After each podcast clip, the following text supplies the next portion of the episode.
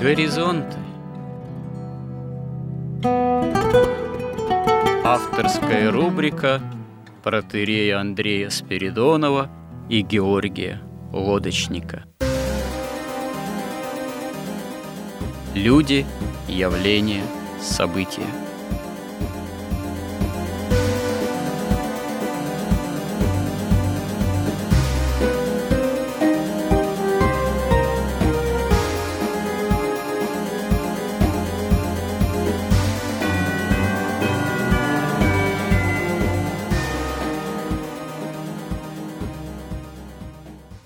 Добрый день, уважаемые радиослушатели.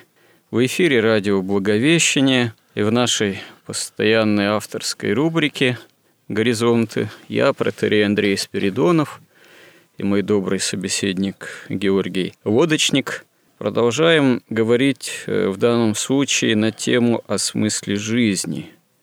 Тема, конечно, неисчерпаемая, и как мы стараемся делать, беря те или иные понятия, исследуя те или иные темы, смыслы.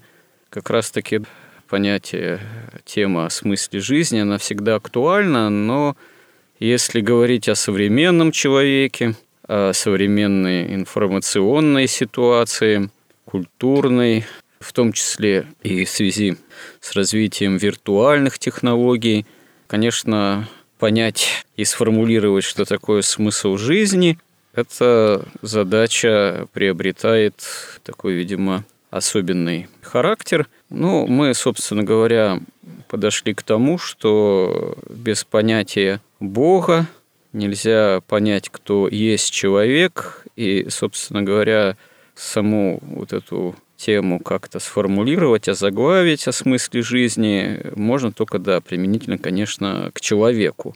То есть это задача такая, в общем-то, антропологическое, что называется. То есть это все прямо связано с постановкой учения, темы о человеке как таковом.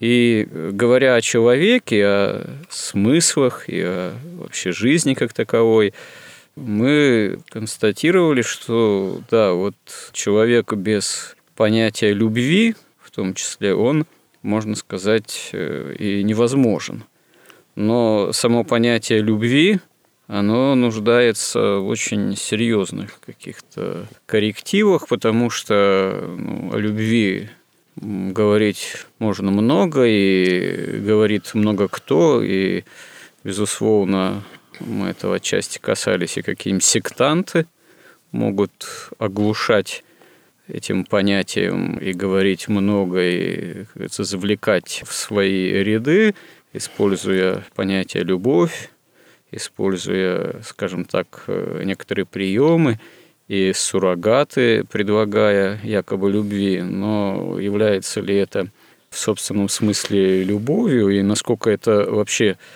можно применить э, к понятию истинного смысла жизни?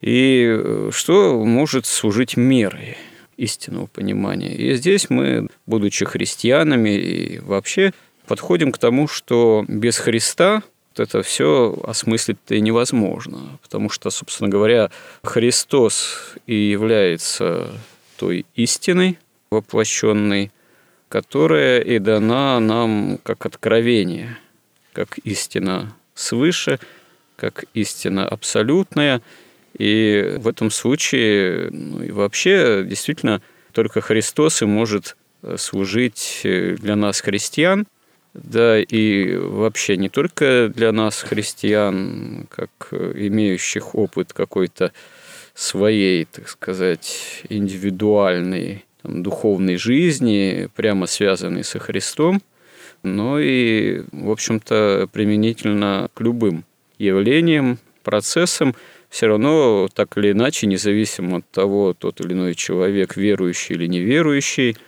в тот или иной момент своей жизни, все равно Христос является абсолютной истиной и абсолютной мерой всех вещей. Но, безусловно, Христос, если попытаться кратко здесь еще добавить, кое-что подытожить, Христос – это явление именно истины Бога человеческой. Ну вот и как мы уже сказали, говорили, что, собственно говоря, без Бога осмыслить человека и невозможно, и феномен, так сказать, жизни человеческой, то, собственно говоря, то же самое можем сказать, что без Христа, да, и невозможно осмыслить вообще человека, кто есть человек, что есть человек, и в чем смысл человеческой жизни. Богочеловечество, явление богочеловеческое во Христе является тем критерием, той необходимой мерой, в том числе и вообще для понимания жизни человеческой как таковой. Ну да, если исключить из мира Христа, то остается огромная такая пустота, которую заполнить абсолютно нечем. Ну, первое, что происходит, слово «любовь» и понятие любви, оно просто повисает в воздухе пустым словом. Потому что не то, что неясно, откуда ей взяться, откуда она берется вообще в мироздании, и, ну даже что такое любовь, тоже не понять. Во-первых, ну мы уже когда-то это упоминали, что если нет Христа, но все-таки мы считаем, что Бог, Он един, то э, опять же непонятно, любит ли кого-нибудь Бог. Может ли он любить себя, если он единица такой, один единственный. Он же не может быть самолюбивым таким. Поэтому без троицы понятие любви, оно просто, ну, как бы теряет смысл. Становится абстрактным скорее. Ну, оно становится, да, таким словом, таким пожеланием чего-то всего хорошего против всего плохого. Ну да. Плюс, когда у нас мы представляем себе Троицу, то у нас есть Бог Отец. И через воплощение Бога Сына в человека, в человеческую плоть, и после его воскресения и вознесения возникло Бога человечество. И тем самым люди были усыновлены Богу. Если, как мы говорили раньше, допустим, Каин, он через убийство, через ритуальное убийство своего брата усыновился сатане, то вот через жертву Христову все люди были усыновлены Богу. И Бог испытывает, мы видим. Вот мы видим, что такое любовь, какую любовь испытывает Бог по отношению к человеку. Потому что, как говорил апостол Павел, Бог Сына Своего не пощадил, и что нас может как бы скрыть от любви Божией. Ни глубина, там, ни высота. То есть любовь Божия, она всегда с нами. И тут видно, что именно вот уже в состоянии, когда человечество пало, мерой любви выступает жертвенность. Вот эта жертва, которая принесена Богом ради спасения человека, вот она и показывает всю глубину любви, и эта жертва, даже смертная жертва на кресте. Ну, это действительно то, чем, собственно говоря, любовь проверяется – то, о чем любовь себя очевидным образом ну, для всех свидетельствует. Потому что понятно, что на словах человек, да, вот может много говорить о любви, признаваться в любви, но когда доходит до дела, о чем ты можешь не только на словах, а на деле пожертвовать, здесь, собственно говоря, любовь и проверяется. Хотя, наверное, конечно, сама по себе любовь – это больше, чем какая-то конкретная жертва. Но действительно явление, проверка любви прежде всего вот в ее жертвенном характере заключается чаще всего. Ну да, потому что если так двигаться дальше, то без любви, как мы говорили, невозможно вообще познание истины. Это тоже понятно почему, потому что то, что существует, реально существует, объективно существует, все создано Богом, Его благой волей, и оно все совершенно, и оно настолько истинно совершенно и прекрасно, что она как бы обязательно вызывает любовь. И если вы, изучая что-то, нечто сотворенное Богом, то есть то, что существует истинно, а не привнесено уже извне, как искажение, как ложь, то вы неизбежно будете испытывать любовь, постигая эту истину. Но здесь тоже возникают иногда определенные сложности и, скажем так, именно испытывать любовь, ощущать любовь. Э, ну, находиться в неком этом поле любви, а потом вот я действительно вот люблю, или я почему-то не люблю, есть любовь, нет любви. Вот, э, а от чего это зависит? От чего это происходит? А иногда человек путает, э, даже вот христианин, вот я вот за ним там, за болящим каким-нибудь там ухаживаю, ухаживаю из последних сил, у меня, вы знаете, вот нет любви к нему. На самом деле, это как же ты всю жизнь кладешь, все силы, все возможное вот именно время себя отдаешь, а говоришь, любви нет. Так есть же, вот же ее проявление. Но человек вот внутренне при этом не удовлетворен. Он, видимо, как-то в осознании собственной любви, ну, как-то даже ошибается. Часто очень многие люди, ну, это женщинам в особенности свойственно, они какие-то вот вещи чувственные, ощутительные, эмоциональные считают главным критерием. Вот чувства утратились, истощились, э, человек продолжает при этом поступать по любви, а чувства любви нет. И что тогда? Э, есть любовь или нет любви все-таки? Ой, ну это как-то надо рассматривать, наверное, каждый случай отдельно, но общий смысл можно сказать так, что вообще вот эта любовь, она ведь не такая, знаете, вот она пришла, как весна, без всяких усилий она наступила, осень ушла, и вот все, мы говорим, вот любовь пришла, вот она ушла. Mm-hmm. Чтобы иметь эту любовь, это нужно непрестанное усилие. Как, по-моему, тот самый Мюнхгаузен говорил, что любовь – это теорема, которую надо доказывать каждый день. Но он говорил о любви там между мужчиной и женщиной. А вообще, ну, любой грех, он, конечно, тут же уменьшает любовь, потому что грех, особенно гордость, когда человек начинает концентрироваться на себе, Святой Дух отходит, там без Святого Духа ну, никакого постижения истины нет, и никакой любви, конечно, нет, и силы жизни нет. И поэтому любовь, она может вот сейчас она была, и потом ее нету, и потом снова молитва, концентрация, покаяние. Она снова приходит. Вот, насколько я понимаю, ведь монахи в монастыре, они ведут аскетичный образ жизни. Почему? И постоянно молятся, чтобы не потерять постоянно вот это чувство вот этой благодати, которая и дает эту любовь. Ну вот э, здесь тоже критерий этого чувства, он в чем должен заключаться?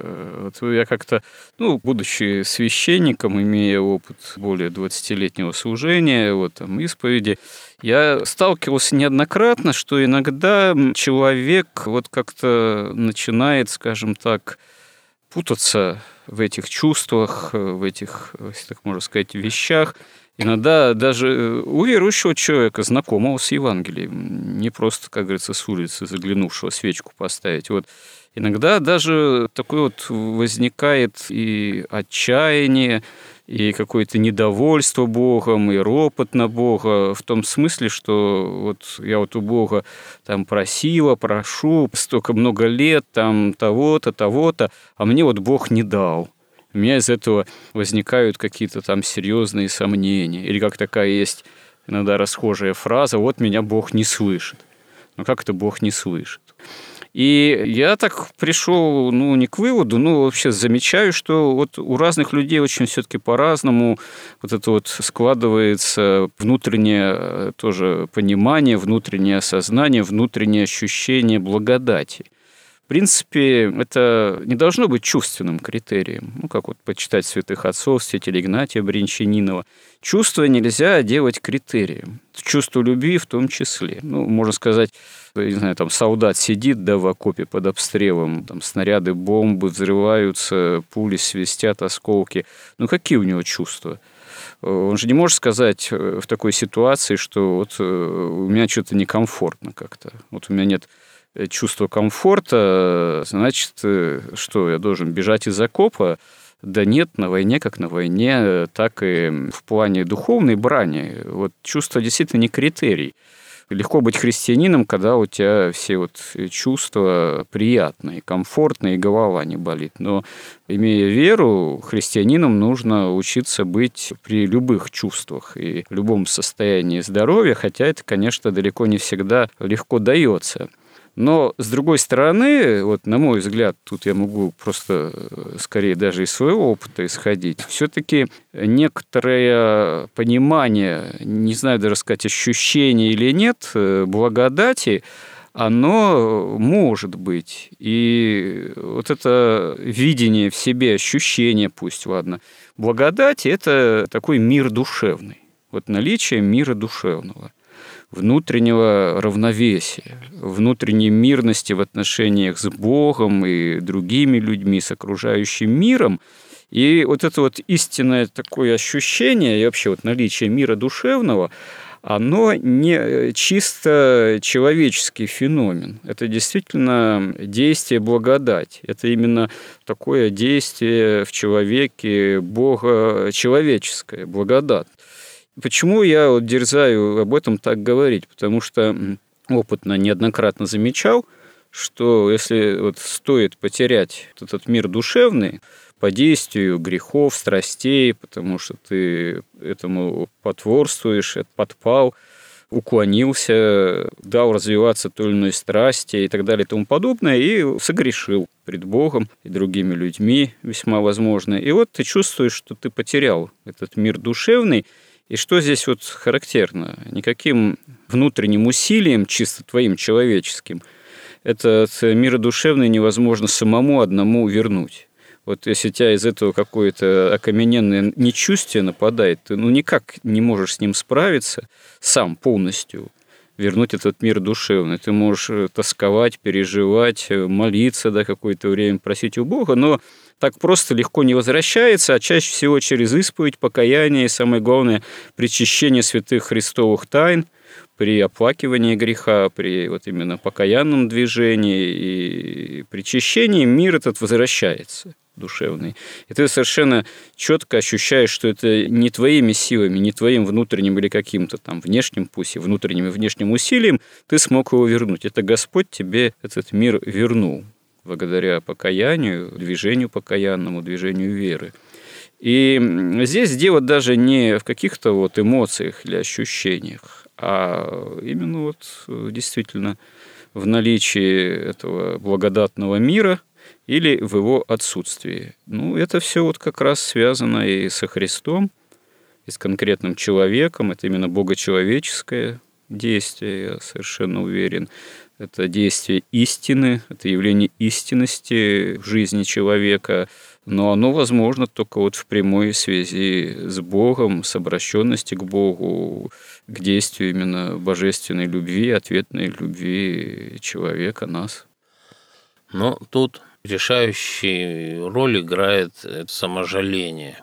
Как только человек вдруг концентрируется на себе, а это происходит часто совершенно бесконтрольно даже, он концентрируется на себе, он да. начинает себя жалеть, как только ну, а он что ж себя не пожалеть да. Как только, да, он сразу видит, что чего ему не хватает, да. там у него всего не так, как он хочет, он начинает себя жалеть, тут же отходит и духовный мир, душевный мир, тут же отходит и благодать, тут же отходит и любовь, все отходит, остается. Ну вот как-то одни люди это более чувствуют, остро чувствуют, деятельно, а другие как-то вообще привыкли быстро этого лишаться и, можно сказать, машут на себя рукой и живут в этой состоянии, в общем-то, фактически богооставленности.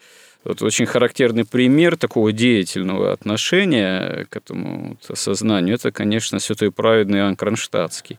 Если почитать его дневники, особенности вот недавно изданные, сравнительно такие неподцензурные, где он очень описывает, как его постигают те или иные падения, там, гнев, еще что-либо. И он тут же начинает в этом пред Богом каяться, и тут же вскоре свидетельствует, что Господь вернул ему благодатное мирное состояние духа. Но это же вот исключительный пример.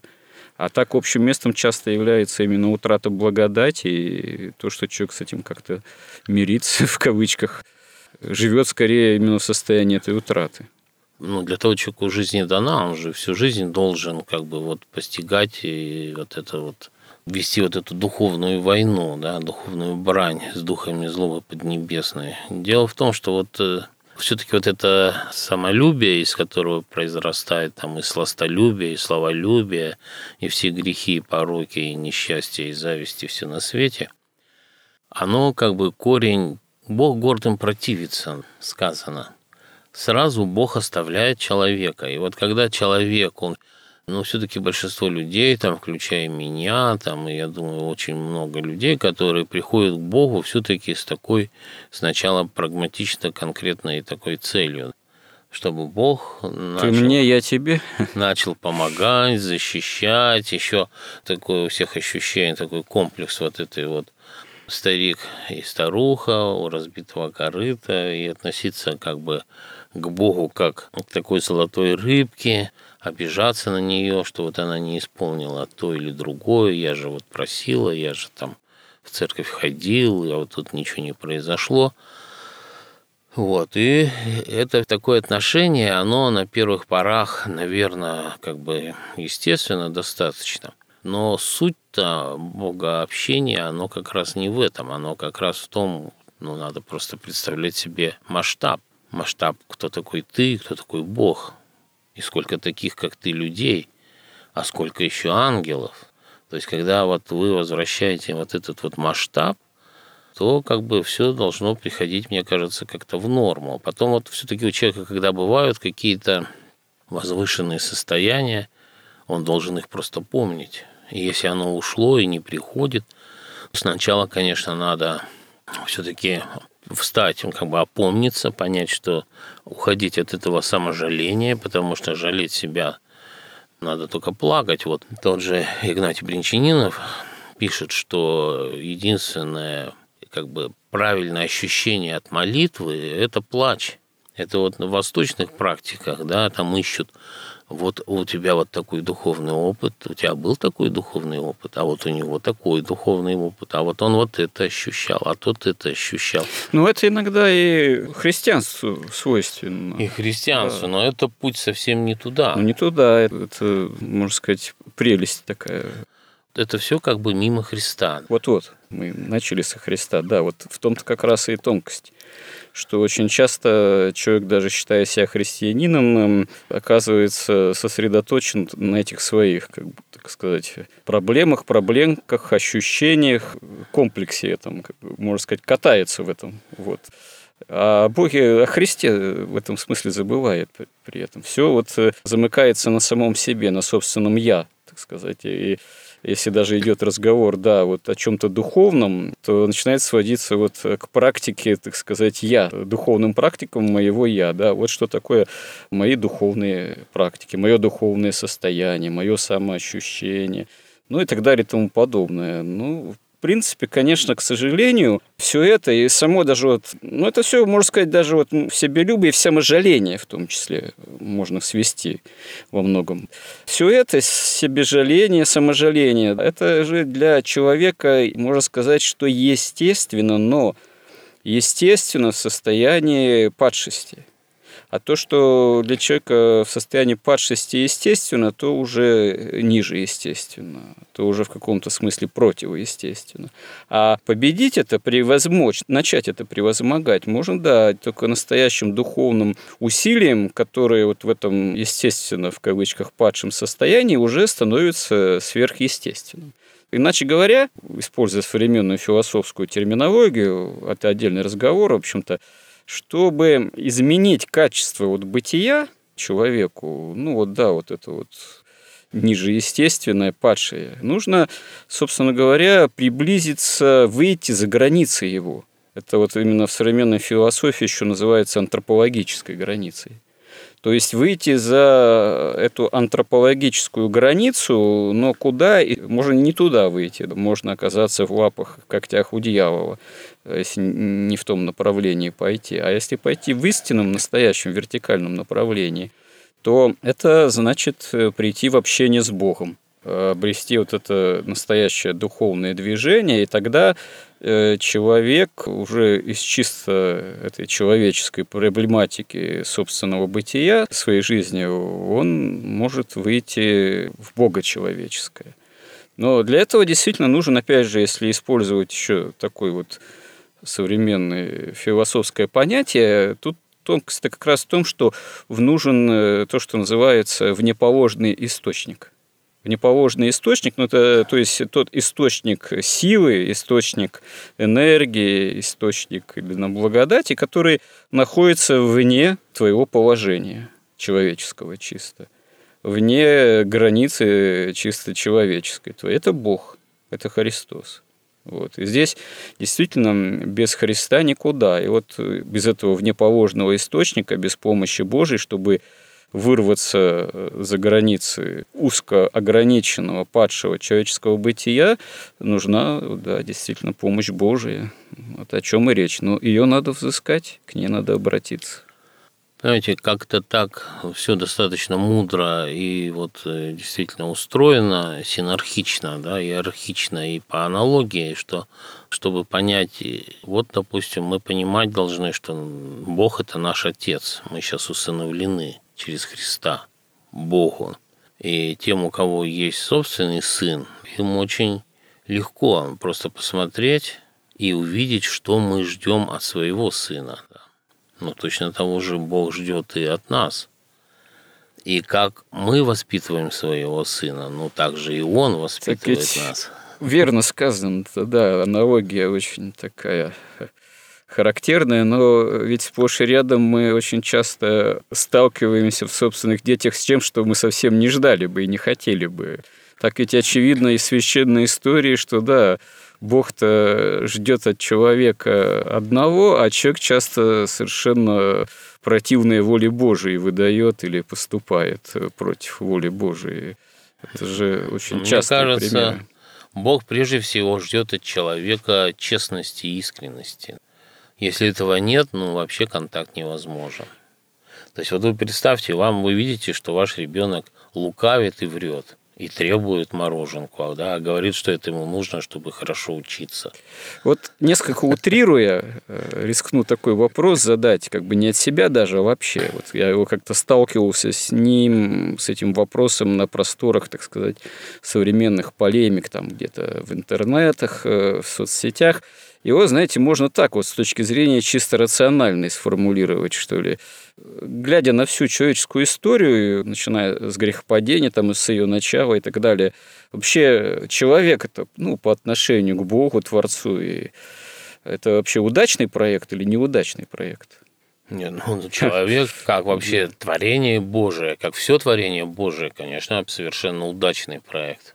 И даже, можно сказать, не просто удачный, еще и героический проект.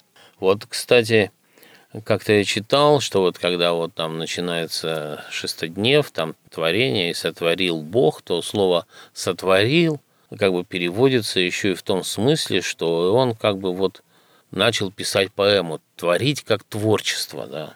Берешит Бара и Логим. Да, он начал не, не так вот работать, да, вот строить дом там как-то, а он начал творить. Поэта с неба и земли. Да. Бог. И тут как раз такой вопрос, что и человек-то должен участвовать в этом творчестве, сотворчестве. Он к своей жизни должен относиться так же, как к творчеству. Я когда-то еще давно-давно в молодости, там, когда еще книжки были все запрещены в Советском Союзе, но все-таки да, вдруг да. напечатали такую монографию Икю Садзюн. Это там в Японии самый там такой знаменитый у них да. святой. И вот он сам... сам не он, читал, к сожалению, не грамоте. Он там, конечно, очень интересно. Он там сын императора, и его там мама написала ему письмо, когда его в монастырь отдавала 17 лет. До сих пор все спорят. Ну, действительно, когда его читаешь, невозможно поверить, что написала женщина вообще, да еще в 17 лет. В частности, она там mm-hmm. пишет ему, а он был маленький, ему там года два было, когда его там перевороты всякие дворцовые. Я, в общем, там такая фраза есть, что непрестанно культивируй и развивай в себе сознание Будды. Иначе, если ты прочтешь миллиарды священных книг, ты не поймешь даже того, что написано в этом письме. И вот этот Кюсидзюн, он у них как бы центр японской культуры. Вот все его ученики, они достигли высшего. Его ученик самый высший там, в поэзии, его ученик высший там, в чаепитии, в церемонии, его ученик лучший там, в живописи, во всех направлениях японской культуры выше его ученики. Он ни в чем. Но как в этой энциклопедии японской написано, но зато он достиг высшего искусства жить. Так вот, вот это искусство жить надо развивать. И надо относиться к своей жизни, на мой взгляд, легче. Не вот так вот тяжело, вот как вот Петр Первый ему как-то писали там когда-то там доклад, что какое-то дело не вышло, потому что делали его с тяжким звероподобным рвением. Ну да, это вообще свойственно нашей истории. Да, вот если так жить, конечно, становится тяжело, безрадостно Да-да. и тяжело. А если относиться к своей жизни как к поэме, ну вот, кстати говоря, верное замечание и важное замечание, потому что у нас же это вообще, кстати говоря, иногда к пониманию того, как надо жить по-христиански, здесь тоже иногда рвение тяжкое, звероподобное в таком обыденном аскетизме иногда дает себе знать. Не знаю, какой-то совершенно обыденный пример, там какая-нибудь бабулька где-нибудь к концу поста великого придет из последних сил с словами, что весь пост без маслица пропастилась, имеется в виду даже без растительного маслица, до храма еле дошла. Но это же, очевидно, Богу не угодно. Такое действие, такой аскетизм такой вот.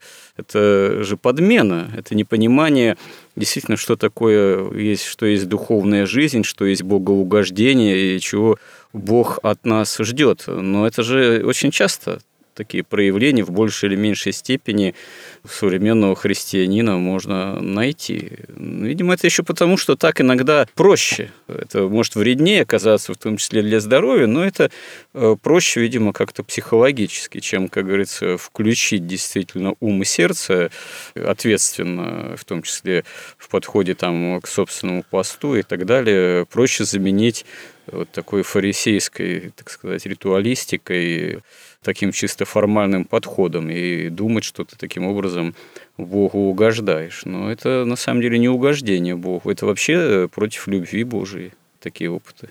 Вот э, книжка же есть такая «Мысленный волк». А, это современного писателя, да. это Варламова, Алексея Варламова, современного прозаика. Да. Да-да-да, и там есть такая интересная сцена, когда Распутин девочке рассказывает, говорит, как ты думаешь, кого больше всех не любит там Бог? Ну, она там называет грешников. Он говорит, да как же, он же ради грешников на крест зашел. И потом он говорит ей, Бог не любит робких. Понимаете, когда вы трясетесь вот так вот над своей жизнью, как бы чего не потерять, как бы чего не пропустить. И боязливые, которые вергнуты ну. в огненное озеро вместе там с остальными грешниками великими. Да, поэтому, на мой взгляд, самое то, что вот человека отлучает от Бога, это лукавство, вот это боязливость, ну, это как бы взаимосвязано лукавство с этим, с трусостью. Ну, а если человек такой действительно по натуре робкий, боязливый, что делать-то? Ну, человек по натуре, у нас сейчас у всех падшая натура. Ну да. Что делать? Каяться, просить, ведь Господь зачем сошел на землю? Зачем Преодолевать, он, в общем. Он принял зачем вот эту вот крестную смерть, чтобы он, он получил право миловать. И, собственно, мы должны постоянно просить Христа помиловать нас. Помиловать не только вот за то, что мы там, не знаю, там съели в пост чебурек, а помиловать еще за то, что мы трусливые, лукавые, слабые, грешные вообще, падшие у нас природа. Да. Да? Здесь можно добавить, что начало любви, движение в сторону любви Христовой, божественной, богочеловеческой, это само для начала осознание ее недостатка. И когда ты начинаешь осознавать, что тебе этого не достает, ты начинаешь поступать, себя принуждать поступать по любви, а иногда поступить по любви – это не обязательно явить некую полноту там, жертвенной любви. А, допустим, э, у тебя вот борет раздражение, гнев, ты хочешь его высказать и вылить на ближнего. Но ты, молясь, с Божьей помощью берешь и не делаешь этого. Вместо того, чтобы высказать, э, берешь и Христа ради промолчишь. Хотя у тебя внутри все кипит, казалось бы, не любовью. Но это действие будет уже действием любви. Да-да-да. По сути. Авдеенко школьникам очень доходчиво рассказывал, как гнев в каких местах надо ловить. Ну да, да потом, кстати говоря, иногда... Вот... горло, как самое узкое, он говорит, И... да, надо промолчать. Да, иногда, когда спрашивают, вот как бороться с собственным гневом, ну, прежде всего, надо научиться его внешне не проявлять. И если этому научимся, будем каяться, что плохо это получается, то только тогда можно уже будет перейти к борьбе с внутренними проявлениями. А если не научиться сдерживать внешние проявления, ну вот, к примеру, того же гнева, то никогда никакой возможности внутренне с этим бороться и не будет.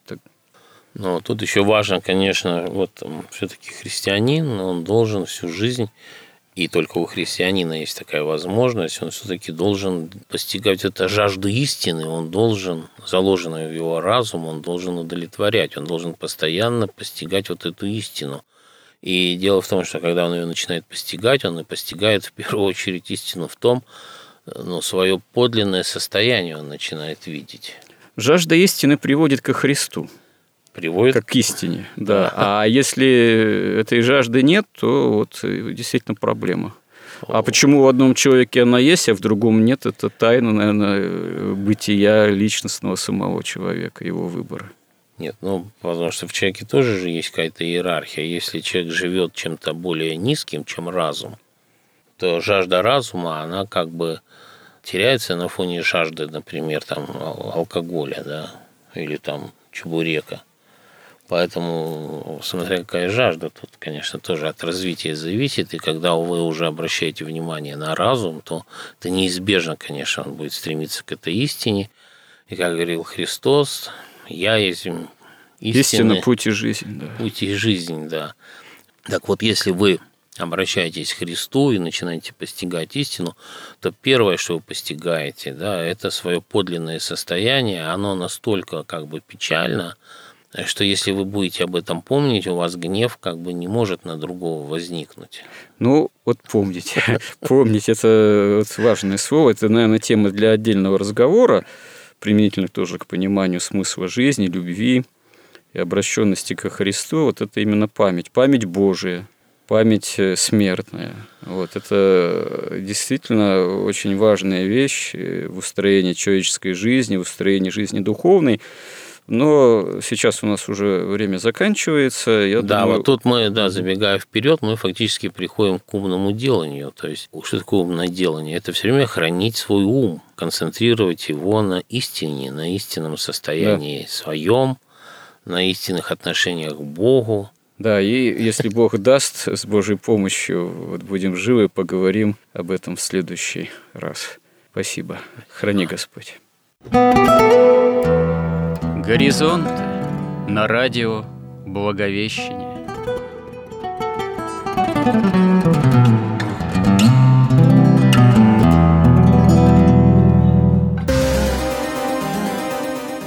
Разговор вели протерей Андрей Спиридонов и Георгий Лодочник.